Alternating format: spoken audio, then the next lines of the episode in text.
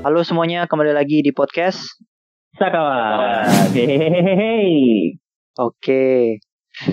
Apa kabar? Baik. Akmal?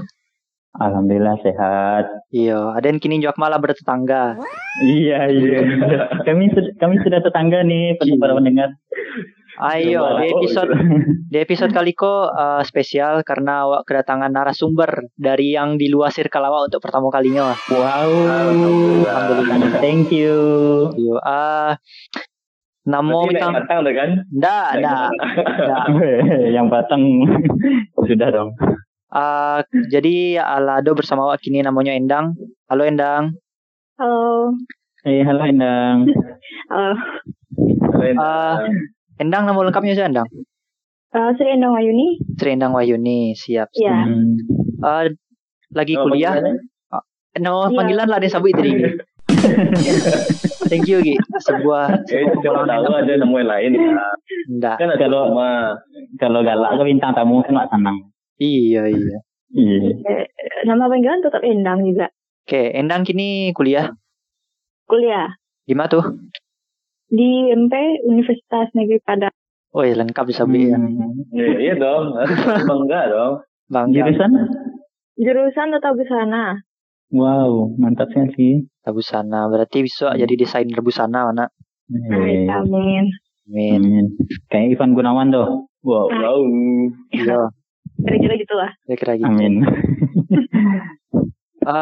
Endang kini apa kesibukan semasa di rumah aja kok, Ji?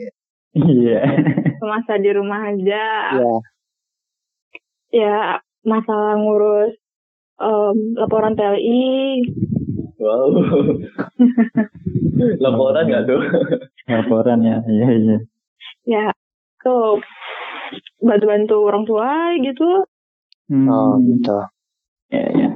Cukup anak yang cukup berbakti kepada orang tua berarti ya. Iya dong. Harus. Iya.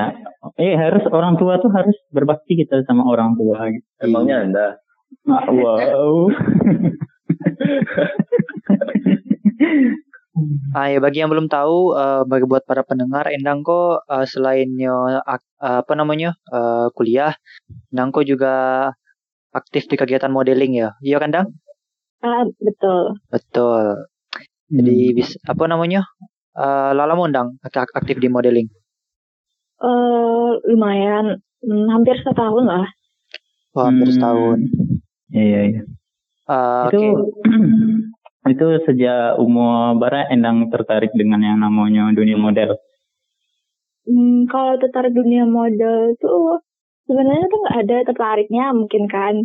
Soalnya awal cerita untuk ikut modeling itu waktu kelas 1 SMA jadi model kakak praktek enggak.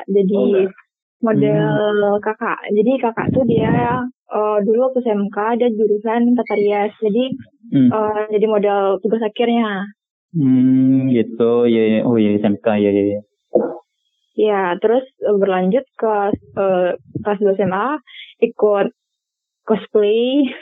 Wow, yang cosplay itu SMA ya. Cosplay apa tuh? Wibu. Wow. Enggak nama apa? Enggak itu Wibu, cuman kan dulu waktu SMA tuh ada dua school. Ada Jepang. Oh. Oke, apa?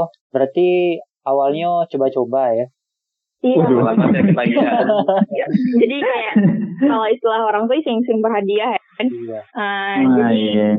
Dicoba, tapi emang pada dasarnya emang dulu tuh banyak yang support juga kan karena tinggi terus dilirik sama dilirik sama orang, sama agensi. Itu sebenarnya kan udah diundang sejak lama, cuman akhirnya gak dibolehin sama orang tua. Baru dibolehin waktu awal tahun 2019 ini. Ya, jadi sampai sekarang. Tapi sebelum itu masih freelance. Oh, freelance. Oh, masih freelance. Masih kayak jadi model anak tata busana atau jadi anak model tata rias. Oh, panggilan ya. Enggak ada. Dengar mas. Enggak maksud. Panggilan tuh tadangannya enggak. Panggilan apa gitu ya kan. Enggak kayak misalnya Endang bisa enggak jadi model kakak atau misalnya jadi gitu diundang undangan panggilan gitu. Aduh. Tapi kok grogi judulnya gitu. Oh. Iya, sama aku terlalu ya. Iya. Tepat sekali. Sorry. Ayo, apa namanya? Bang tertarik juga tahu Bako Endang tertarik kan awalnya Endang coba-coba tadi kan Endang Sabuyan kan. Ya. Tapi Bako Endang tertarik untuk kayaknya asik sih. Kayaknya neo melanjutkan diri apa namanya di dunia modeling kok lah. Apa sih yang menarik? Serius nih. Tuh, ya. Jadi gini waktu kecil tuh suka gambar dan sekarang kan jurusannya kan busana. Terus satu bidang, jadi emang tas lah kan kalau model itu jadi desainer yang di sana, jadi ya gitulah lebih tertarik untuk jadi model juga kan kalau misalnya kita punya brand sendiri kita juga bisa buat diri kita tuh jadi model. Kali lempar batu dua kena ya. Ada nggak hal yang selama Endang di dunia modeling tuh? Ada apa namanya hal-hal yang membuat Endang kayak apa ya kayaknya kikolah jalan gitu. Seriusan jalan ninja gitu. Mas dari yang Endang apa yang tadi anak busana kan mungkin kayak pas tampil pertama kali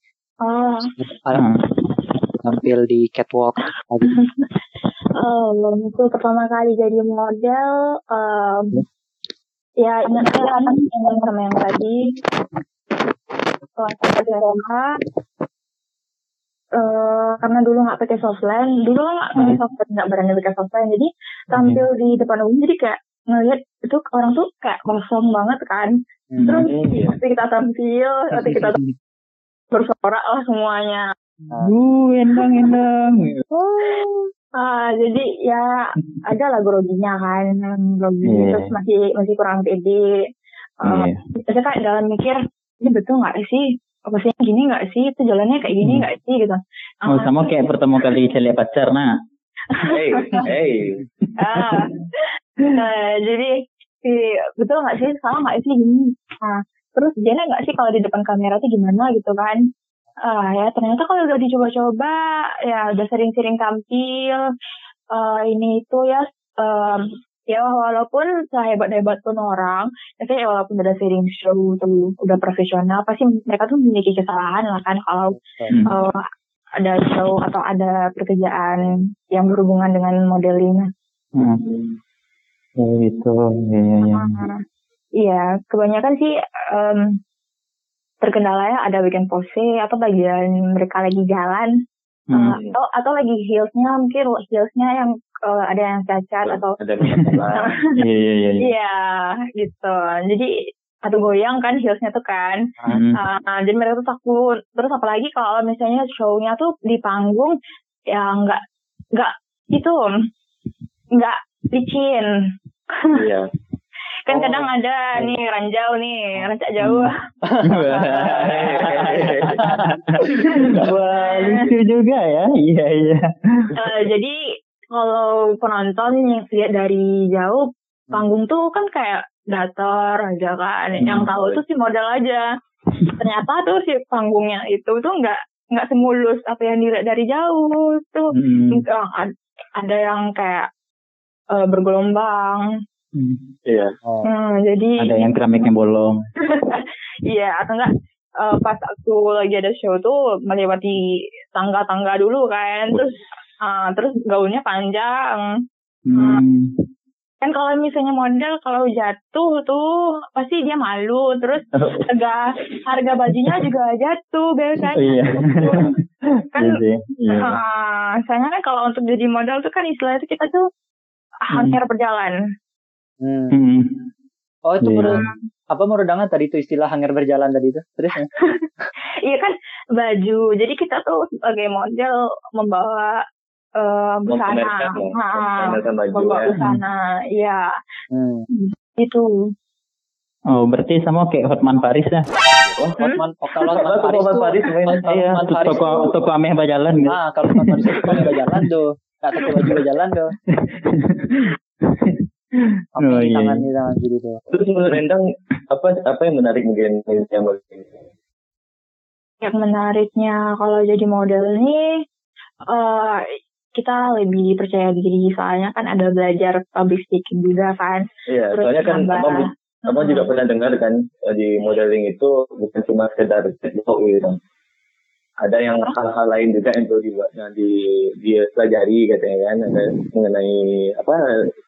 Juga. Iya, kalau jadi model tuh kita tuh ada belajar public speaking, terus photoshoot. Nah, kalau yang itu belajar make up. Kalau yang apa? Belajar acting tuh?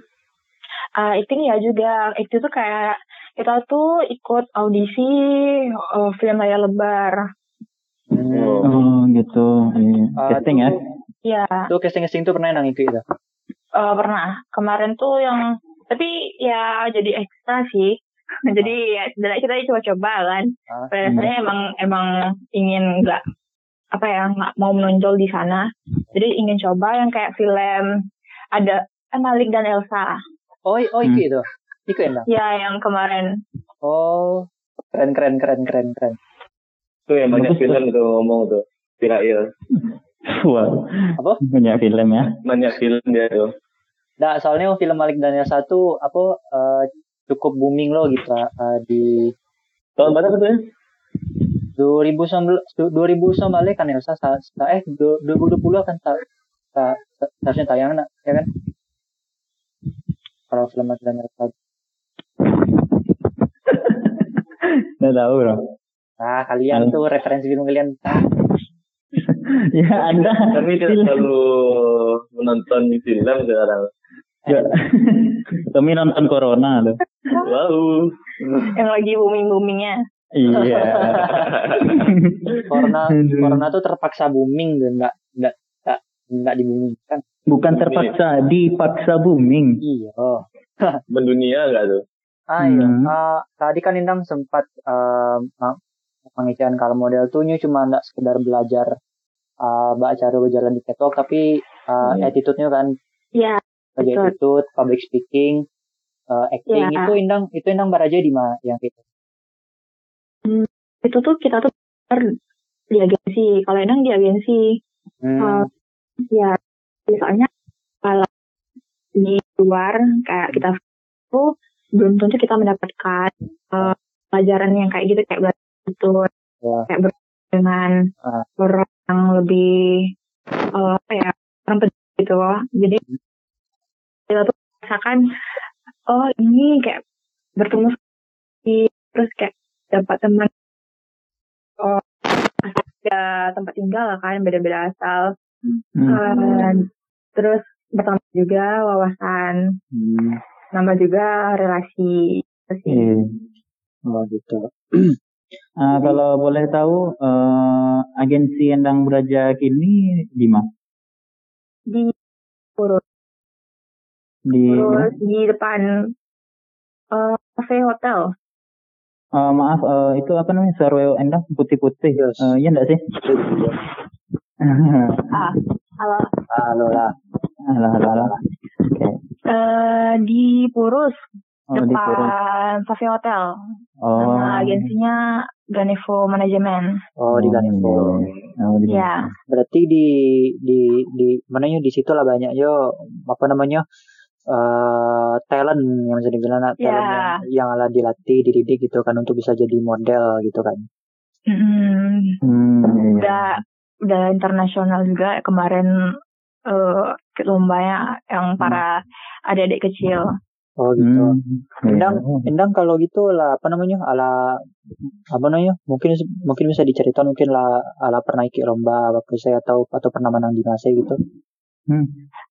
Kalau enak lebih patokannya untuk show. Kalau untuk lomba enggak, soalnya kalau di pandemi kayak enggak cocok gitu kan kalau misalnya lomba, soalnya wajah Endang beda gitu sama orang Padang. Waduh, gitu ya wajah-wajah untuk show untuk lomba ya. Ya, soalnya kan ada kriteria ya mungkin kan gini. Jadi kalau untuk jadi model tuh enggak semuanya orang harus bisa model, kayak tinggi badannya, berat badannya, wajahnya, profesional gitu kan. Jadi ada nih model nih cocok untuk di make up, ada juga untuk di show, ada juga untuk ikut lomba. Oh, ada juga untuk baju ya? Iya, show itu kan baju. Show itu kan baju. Sorry. Ya, ada juga yang ya photoshoot lah kan. Tapi ada juga melengkapi semuanya dia dapat. Oh, ada juga satu model yang bisa mencakup semuanya gitu. Iya, yang multi talentnya bisa ada semuanya. Iya. Kalau Endang fokus di mana? Kalau Endang sih bisa fokus semuanya, cuman kadang kan kalau misalnya lomba, ya emang agak sulit sih. Soalnya kan kalau misalnya Padang tuh wajahnya tuh kan istilah orang Padang tuh kan kame. Oh, kalau Endang lebih kame gitu. Wow. Soalnya kan kalau Endang tuh kan agak lebih tirus kan. Jadi emang enggak. Terus kalau misalnya ikut lomba, pada dasarnya nih, yang ikut lomba itu rata-rata anak kecil semua. Misalnya mereka tuh umurnya 13 atau 15, badan tuh besar, tinggi itu kan. Besar, jadi ya kayak ngerasa nggak gimana gitu. Dan soalnya yang seumuran dengan Endang, mereka tuh nggak ikut lagi yang lomba, malah mereka tuh show. Show. Iya. Gitu. Kalau gitu, apa ada nggak show yang paling memorable bagi Endang? Show yang besar itu kemarin tuh yang itu Sawahlunto Internasional Songket Selungkang Siska. Oh itu Endang Jenan. Iya, itu di audisi itu jadi modelnya nggak sembarang model yang masuk sana. Soalnya kan dia desainer Jakarta. Jadi desainer Jakarta nih yang namanya Ayu Mizura, jadi emang dia itu diseleksi nggak sembarang model. Bukan Ivan Gunawan ya?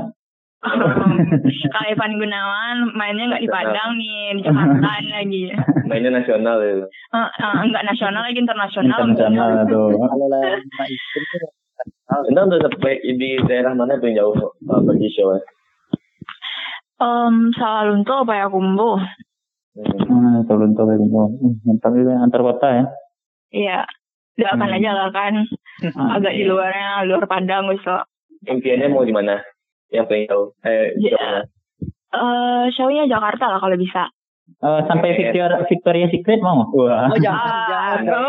Berganti haluan kami lagi. Sorry. Komedi. Terlalu ger. Waduh. Gitu ya. Jakarta ya. Impiannya ya. Soalnya pernah ikut mau apa? Ada niat mau ikut apa enggak kayak model-model yang di luar ya kayak di Jakarta tuh pernah coba daftar enggak? Kemarin tuh mau coba daftar, cuman kan gimana ya? Kan kemarin tuh kan magang di sana. Jadi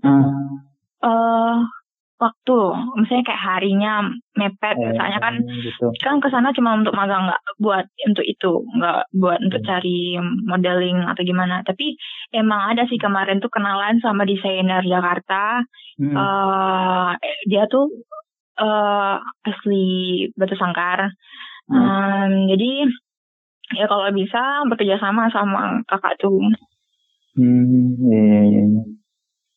Jadi intinya tuh kalau misalnya masih merintis karir lah kan, kita tuh kayak, jadi apa ya, feedback aja lah gitu kan, jadi nggak gimana gitu. Feedback kok umpan balik kan? Iya. Umpan balik mal. Padahal dia tuh terbaik kalau ngomong. Jadi gini, produknya tuh kita yang pakai, tapi yang bisa jadi kita nggak, dia nggak bayar kita, tapi dia Feedbacknya itu ke kita, ya mempromosiin kita tuh tapi di Jakarta. Jadi fotonya itu di Padang, fotonya di Padang, tapi dia promosinya itu di Jakarta. Gitu, iya. Ya step by step lah, Endang. Mana Namo lo kan, Biko, Pitu, masuk aja dia. Semua tuh mulai dari bawah. Iya. Waduh, mungkin langsung di atas loh. Iya. Kalau langsung di atas, baca roh dong. Itu malam pertama dong. Iya. Terheran-heran orang nanti kan. Itu. Lah sampai saya baca di atas mas. Naik pesawat mungkin? Wah. Pesawat dari bawah lu dong. Oke, thank you. Dipatahin dong jokesnya. Ayo, kok ada pertanyaan yang mungkin kawan-kawan pendengar kok selalu berpikir tentang model dan dunia model kondangan. Stereotype kok, yo kan stereotype. Stereotype model dan dunia permodelan tuh kayak glamor atau harus fisik yang utama atau kayak misalnya kemewahan, pai kama gitu, kenal sama banyak orang ternama gitu. Atau kalau yang kan itu kan yang sisi positif kan, karena dulu yang hal negatif kayak sorry to say but pergaulan bebas gitu, ya kan. Endang menyikapi hal itu, Mbak? Kembali lagi sih kepada modelnya atau orangnya atau yang bersangkutannya sih, tergantung kita. Kalau misalnya beberapa sih model mungkin dia ingin meraih kesuksesan dengan secara instan, mungkin dia menggunakan jalur yang kayak gitu kan. Emang sih rata-rata emang banyak yang kayak gitu, cuman mungkin kita nggak tahu kan. Cuman kalau misalnya di luar kotanya emang banyak, kayak contohnya di Jakarta mungkin banyak, tapi kalau misalnya di Padang mungkin belum nemuin yang kayak gitu, tapi bisa jadi ada. Alhamdulillah ya. Saya bukan kan orang nggak ada ya, tapi belum kelihatan ya. Belum kelihatan, cuma mungkin bisa jadi ada. Iya. Terus ya emang banyak sih pergaulan bebas juga kalau misalnya sesama model, dari karena mungkin dunianya terlalu germelap kan. Terus jadi kadang kan gengsinya terlalu tinggi. Iya. Gengsinya atau karena mati lampu terlalu gemerlap. Akmal kok usaha Akmal perlu dihargai. Usaha Akmal perlu dihargai kan. Ya, jadi emang ya tergantung orangnya. Kalau misalnya di lingkungan dia kayak banyak nemu orang yang kayak LGBT lah contohnya ya, maaf. Jadi karena dia misalnya kayak gini, Endang teman sama Abang kan. Kira Abang mana nih? Contohnya Abang tiga sini kan. Abang mana? Abang Akmalana. Wow, thank you Endang. Langsung dijadikan contoh. Jadi misalnya Abang Akmalana ini agak gimana ya, agak miring gitu kan. Iya, melambai. Jangan dong. Jadi contoh lain aja lah. Jadi karena Endang udah dekat sama Abang nih, jadi lingkungan temannya kayak gitu ya udah maklumin aja. Misalnya emang pada dasarnya dia emang kayak gitu, asal nggak merugiin kita. Ya. Tapi kalau sebagaimananya kan lebih bagus kita tuh mengingatkan kalau misalnya itu kan emang jalan yang salah. Tapi kalau misalnya pada dasarnya Abang malah mau ya. Wow, jangan dong. Abang sebenarnya tertarik kan, cuma hanya kalau menemukan partner yang tepat saja. Jangan buat saya. Jangan bikin saya berkata kasar ya, Bangtat. Akmal mungkin lebih kabi mungkin, Man. Tetangga Bangtat. Oke, berarti balik ke orang masing-masing ya, Mbak, caranya menyikapi kan. Maksudnya itu dunia itu ya. Dunia yang pas setiap hal pasti ada sisi negatifnya lah, tapi tebak awak menyikapinya kan gitu kan. Iya. Endang.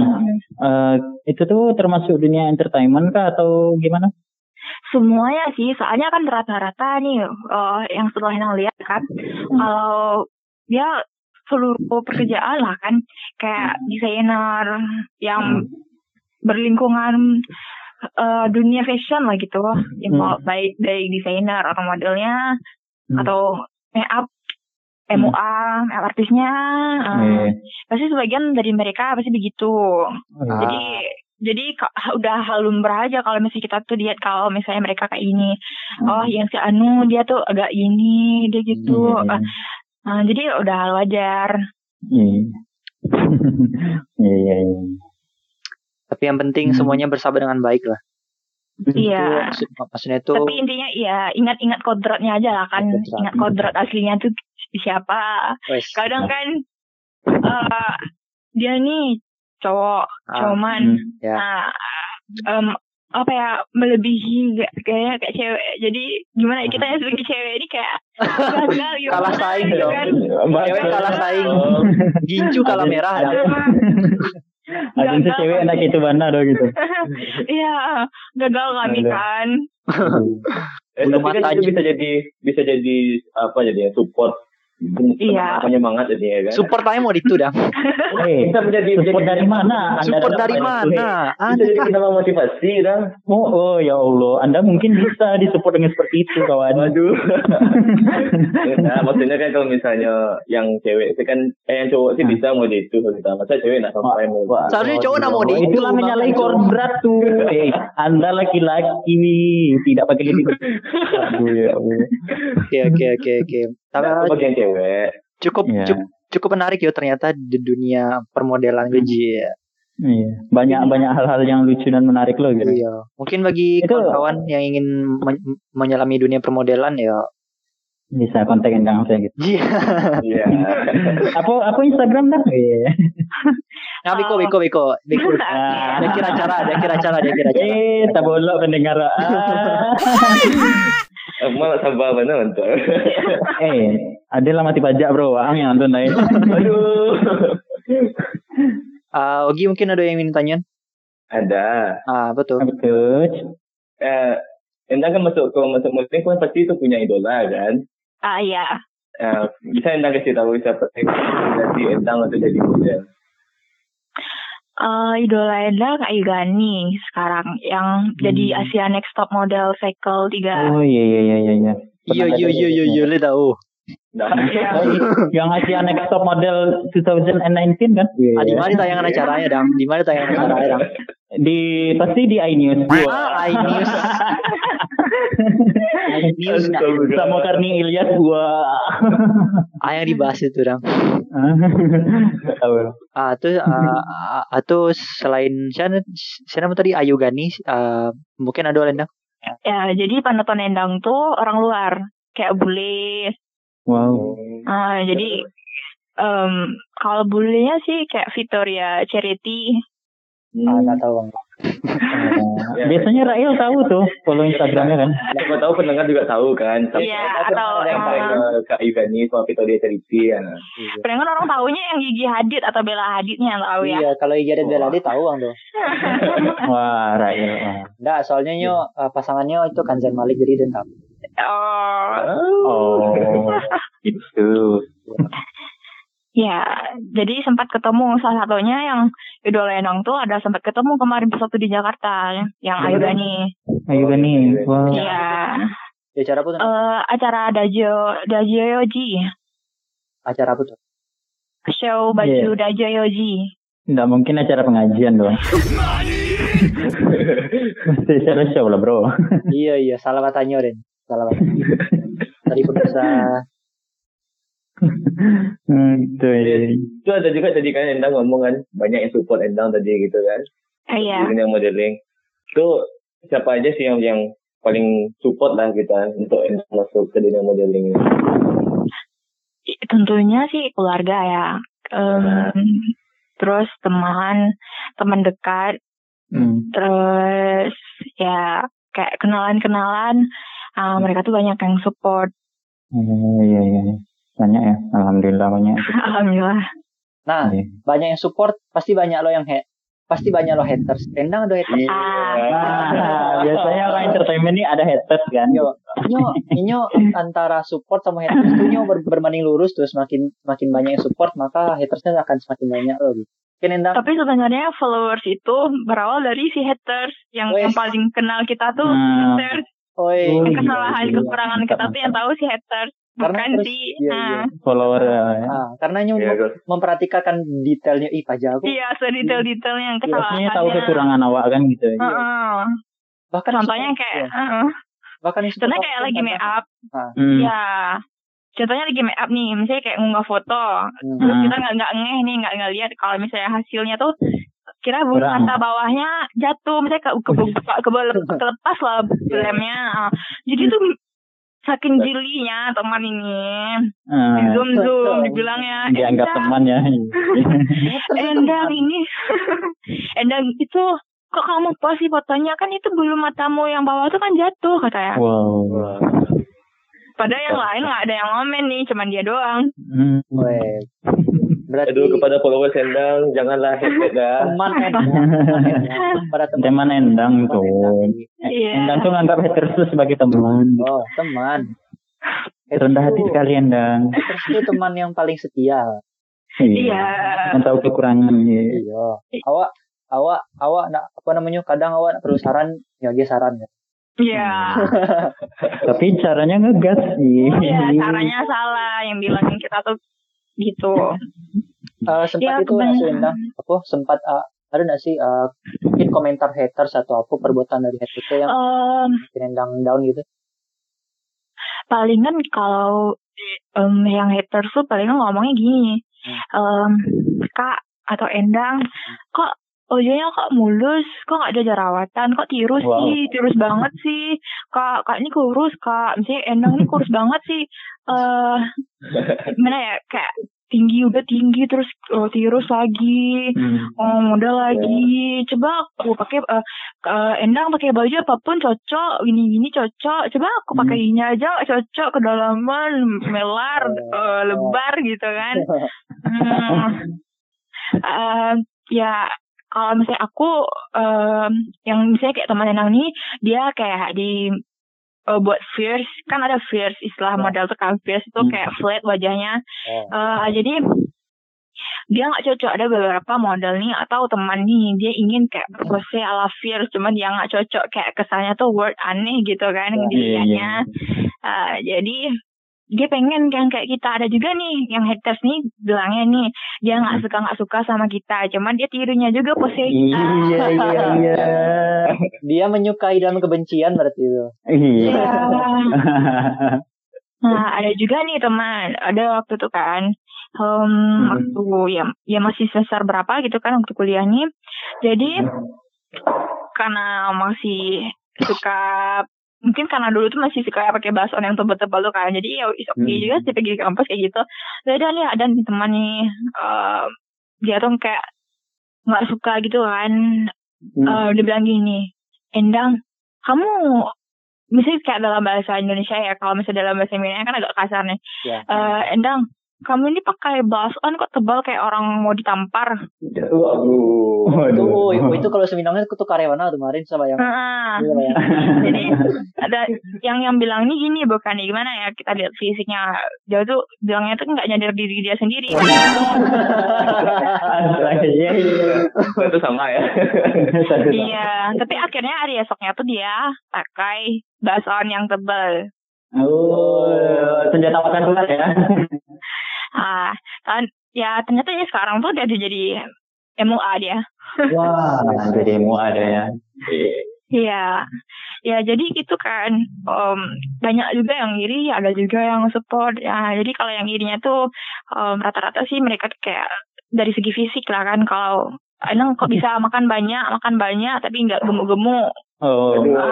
Ternyata kita tuh tipe gitu ya. Oke, aduh ya Allah. Gini kalimat tuh gini. Ya Allah. Jangan dulu. Jangan dulu. Iya. Itu tipe yang makan banyak tapi enggak gapu-gapu. Ada kayak gitu lah, cuman ada yang tapi ada gitu loh lagi. Aduh, kalian ribut dong. Oke, Oke, next. Gitu ya. Bagaimana cara itu bangunannya ya? Gimana cara Endang untuk menyikapi orang-orang yang head gitu lah gitu. Jadi tetap diri sendiri, ya mencintai diri kita sendiri lah kan. Ngapain kita tuh kayak peduli amat sih, kayak ngomongin dia, ngomongin mereka, terus peduliin mereka. Soalnya kita kan minta makanan dari mereka kan. Nggak ngusik hidup mereka lah kan. Intinya tuh kayak motonya tuh siapa lo siapa gue. Iya. Dengan itu kepada para pendengar. Soalnya kan asal kita menunggu kehidupan orang, terus rata-rata orang tuh kayak suka ngusik kehidupan orang, kayak seakan-akan hidupnya mereka tuh indah. Indah untuk dihujat. Ya kadang gini, gimana ya, karena lebih banyaknya diam, karena kan takut kalau misalnya kayak kita tuh sering ngobrol terus kayak asal ceplos, itu kadang kayak nyelicit hati orang, ntar ada salah kata terus mereka tuh nggak suka. Ya soalnya dulu tuh pernah yang kayak gitu Endang sama adik junior, jadi dia tuh nangis. Ya cuman bilangnya cuman gara-gara kiasan doang, cuman bilang secara lisan. Iya. Berarti atau kan mungkin dia belum makan dong. Ya gitu lah. Jadi ya gitu, jadi tetap jadi diri sendiri, terus nggak perlu jadi diri orang lain. Soalnya masing-masing kita tuh memiliki anugerah dan ciri khas sendiri. Kan ada nih beberapa nih, kalau misalnya kita jadi model, mereka tuh minder. Kak, aku nggak cantik kak, aku tuh jelek kak, aku tuh jerawatan kak, kulit aku kak, kulit aku tuh nggak putih kak. Iya kak, aku tuh pendek kak, gitu kan. Dari awal aja udah nggak percaya diri dia ya. Iya, tapi dia mau jadi ini, jadi model, dia mau juga photoshoot. Tapi pas waktu diajarin dia kayak melawan. Gimana ya, nggak pede. Nggak mau, tapi dia mau, tapi dia nggak pede. Pengen tapi nggak mau gitu. Ya. Hebat sekali. Jadi kebanyakan emang kayak gitu sih. Rata-rata kan mereka siapa gitu? Mayoritas cewek biasanya itu kan insecure kan. Ya sering-sering insecure kan. Jadi kalau misalnya pendengar yang ada merasa insecure sekarang ini, dengerin tuh nasihat dari Endang tuh. Jadi diri sendiri. Jangan jadi diri Ogi. Waduh, jomblo. Oke, dari tadi Endang cerita banyak hal kan, mungkin dari sekian banyak hal yang Endang cerita, mungkin ada nggak target yang ingin Endang capai dalam dunia modeling atau bisa jadi dalam hal lain gitu? Target yang ingin dicapai? Ya, kalau untuk sekarang ini ingin jadi sukses kan, kayak ingin merintis karir, buka usaha, contohnya kayak buka butik. Buka butik. Jadi emang ada pikiran juga kan, udah banyak cabang sekarang tuh kayak isi dalam pikiran kita tuh ingin ini, ingin itu. Cuman ya karena terkendala kuliah masih belum kelar, karena kalau jurusan-jurusannya kalau terlalu banyak pekerjaan, jadi suka puyeng, jadi kayak gimana ya, bingung. Deadline sama-sama deadline, ini perlu, itu perlu, jadi terbengkalai. Terus kalau misalnya kita tuh udah enak nyari uang dengan usaha kita yang sekarang ini, pasti malas kuliah. Kuliah tinggal ya. Jadi padahal kan ini udah semester akhir kan, jadi nanggung kalau misalnya kayak buka usaha, tapi sebenarnya bagus juga kalau buka usaha tuh lagi kuliah. Cuman kalau untuk kondisi saat sekarang dengan COVID sekarang mungkin ditunda dulu. Mungkin insya Allah tahun depan, tapi itu mungkin udah ada plannya, udah ada rencananya kemarin tuh mau ini mau itu udah ada. Terus udah ada juga sih relasi sponsor, alhamdulillah udah ada juga sih. Mantap ya, ditunggu ya. Ditunggu apa ya? Ya ditunggu apa? Opening. Jadi mereka untuk jadi model, ya dia model ini untuk hobi aja sih kalau Sri Endang. Soalnya selagi kita iya selagi kita muda, selagi umur kita tuh masih belum umur 25 tahun. Kan modelnya kan ada jangka umur. Selagi kita muda, selagi kita cantik. Baru tahu sih kalau misalnya sampai 25-an gitu. Iya. Kalau untuk dunia modeling ya, kalau misalnya untuk show, kecuali kalau udah banyak relasi kayak udah kayak Kimi Jayanti atau udah yang papan atasnya lah modelnya kan, udah banyak relasinya, iya bisa jadi dipakai walaupun umurnya udah berapa gitu. Jadi kalau untuk jadi model, kalau untuk apa ya sebuah pekerjaan kalau untuk model mungkin bisa, cuman kalau misalnya untuk Endang tuh palingan untuk hobi, untuk mengisi waktu luang, terus kayak enak kan dari sana ibu sana, terus kan kita perlu nih inspirasi, ide-ide lihat di sana, desainer A, desainer B. Dan juga nanti bakal bersangkutan sama model. Iya, jadi kan kayak nambah relasi juga kan, nambah teman. Jadi ini, dia ini bagus nih, attitude-nya bagus nih jadi model. Yang ini kakaknya baik nih, bagus make up-nya gini, abis itu dia MOA. Banyak link ya? Iya, kalau misalnya untuk sekarang ini lebih bagus ya, kayak nambah-nambah link. Soalnya kalau misalnya kalau terlalu pikirannya lebih tertutup banget kalau udah tamat kuliah ngapain lagi ya nganggur, mungkin nggak tahu sih kan ada tuh rata-rata teman sih yang tanyain ya, kamu mau buka apa lagi kalau besok udah tamat, nggak tahu, mungkin di rumah, padahal dia bisa nih, hebat dia nih, cuma mungkin karena ada terkendala atau dia nggak bisa ngomong, sih kayak relasi intinya tuh dia tuh nggak secerewet atau nggak ya seaktif mungkin lah kalau sama orang-orang lain. Jadi masih bingung orang. Gitu. Iya. Okay. Mantap juga ya, udah banyak ada sponsor, banyak yang sekarang. Alhamdulillah. Iya, soalnya kan sekarang kan sangat-sangat penting kalau dunia fashion, apalagi sekarang ya dunia fashion kan terus berputar. Bajunya kan itu mulu. Dia nggak berkembang sih. Cuman balik sih ya. Iya, dia tuh fashionnya itu kayak dari gaya 90-an, 80-an, masih itu mulu, balik lagi, gitu lagi, terjadinya tren lagi. Mau nanya nih. Ya. Gimana menurut Endang tentang fashion anak-anak muda di Kota Padang?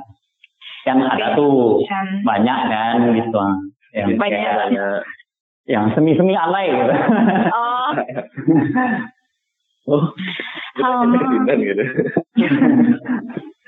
Ya, tapi kok bahas yang mantapnya kan gitu.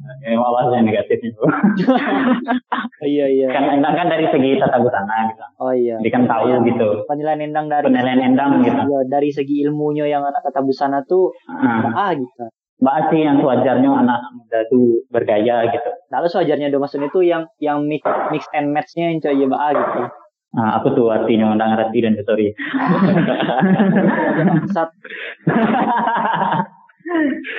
Mungkin kalau dilihat pergaulan zaman sekarang kan, kan anak-anak zaman sekarang kayak ngelihat orang luar, wah ini ngetren, ini bagus nih, kayak dipakai sama orang bule kan. Kadang orang bule itu kan dia pakai apapun kayak baju perang bahan, tapi harganya tuh selangit.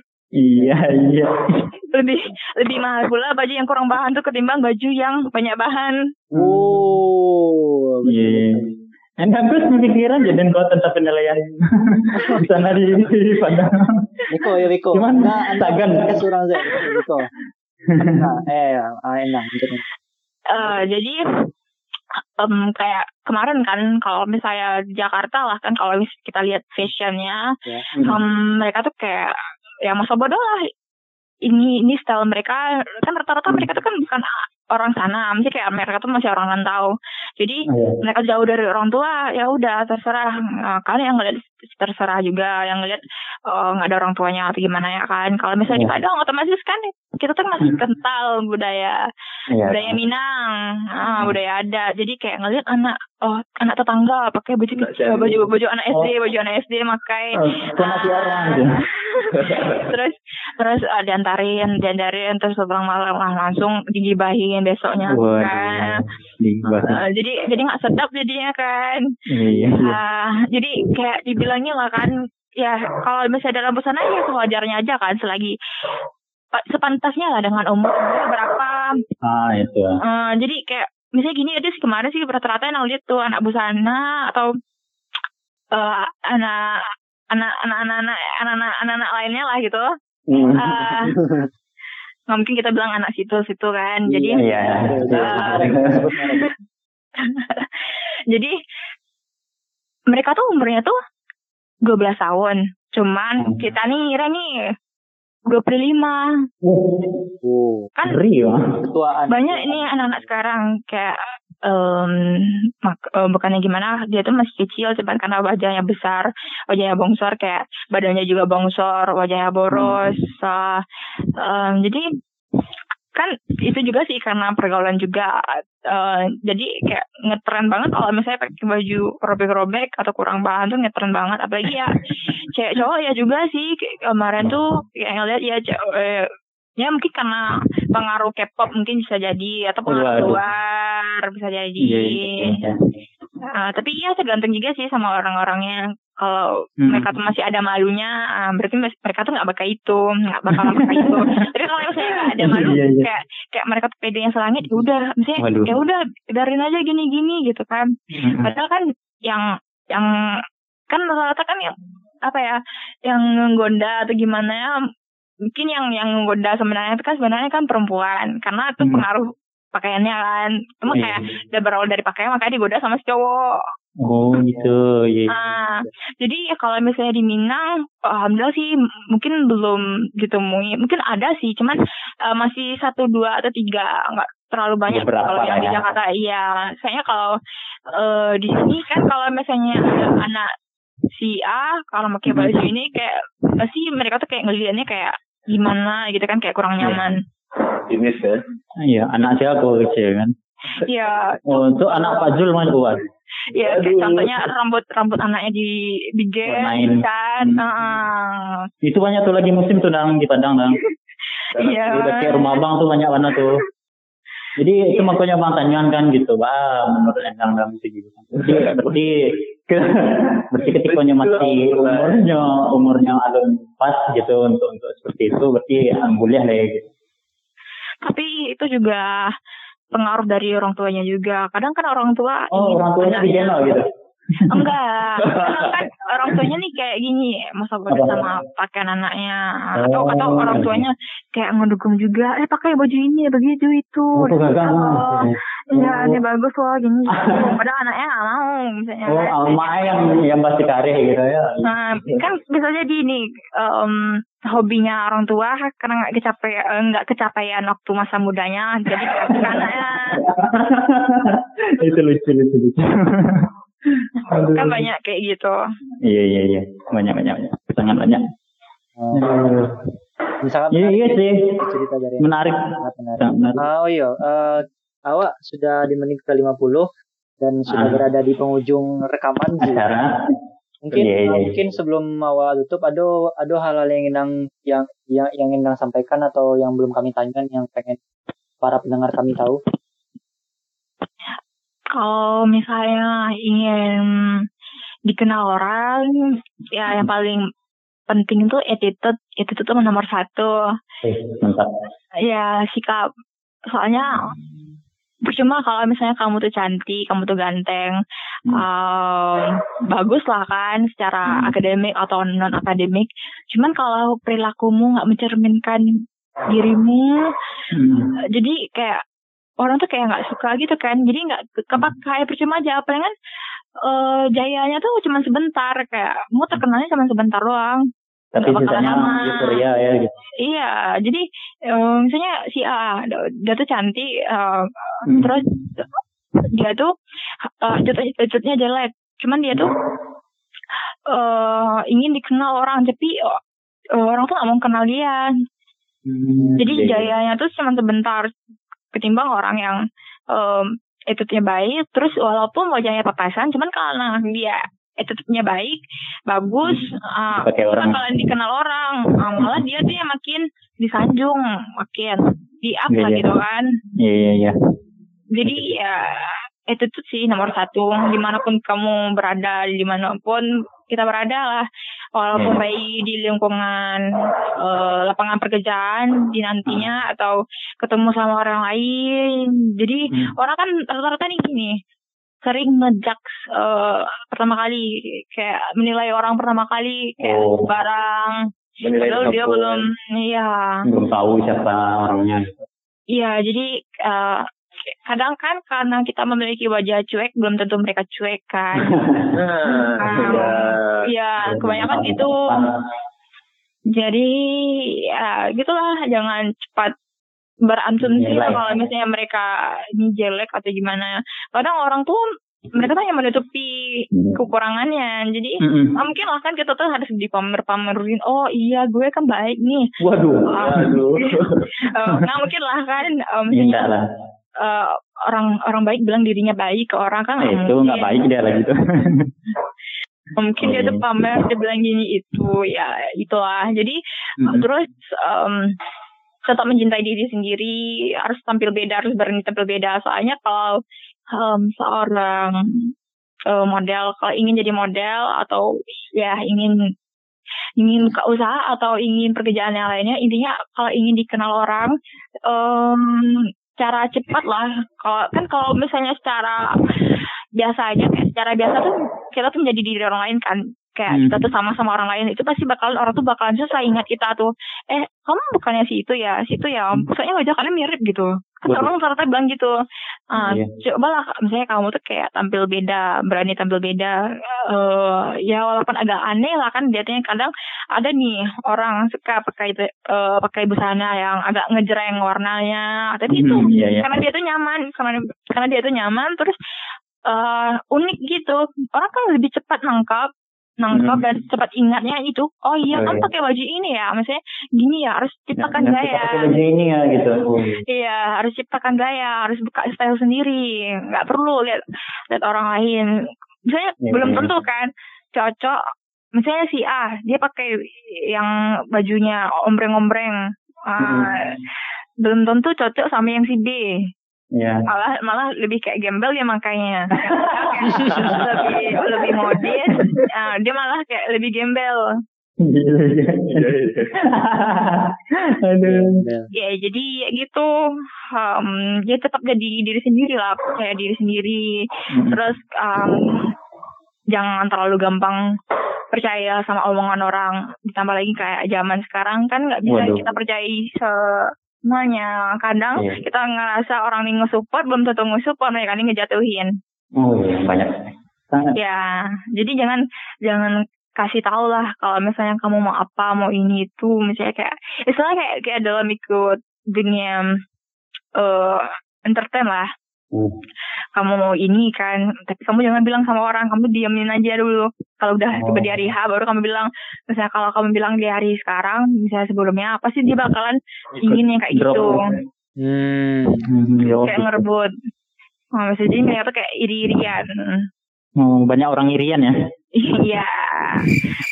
Ya tapi iya juga sih, kebanyakan juga teman-teman tuh bilang, kenapa sih masih berteman sama si dia?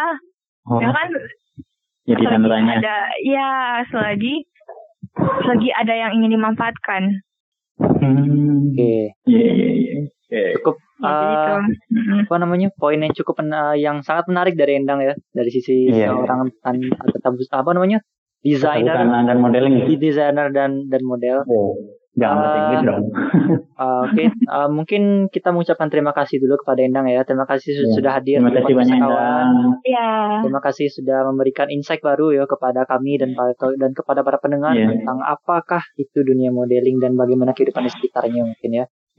Dan banyak pelajaran yang dapat kami ambil dari Endang gitu. Dan bagi kawan-kawan yang pengen tahu lebih lanjut tentang dunia modeling atau pengen mengenal Endang lebih dekat, bisa mungkin Endang punya media sosial yang pengen di share. Pasti punya lah. Iya, punya. Tapi privat gua. Enggak. Oh, udah umum. Mungkin apa tuh namanya? Dia agak susah disebutin, ntar salah. Jadi dia tuh kayak nama Jepang, Hana, N, Yuka.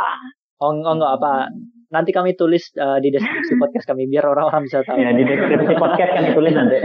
Ya, bagi para pendengar jangan sedih Anda semuanya, kami harap jangan cowok-cowok. Jangan sedih, jangan ragu, jangan bimbang lah. Dari tadi kalau nunggu-nunggu main Instagram gue. Oke, mungkin sekian. Terima kasih sekali lagi pada Endang. Iya. Mungkin itu Zeh akhir dari podcast kita. Silakan Akmal tutup podcast awak. Tutup podcast tutupnya dengan salah satu yang lumayan ger ya. Iya, betul. Pasti di dunia Endang kok ada yang namanya kayak LGBT tadi kan. Iya. Iya. Pasti orang ada kayak iya. Oke, terima kasih dan. Apa sih?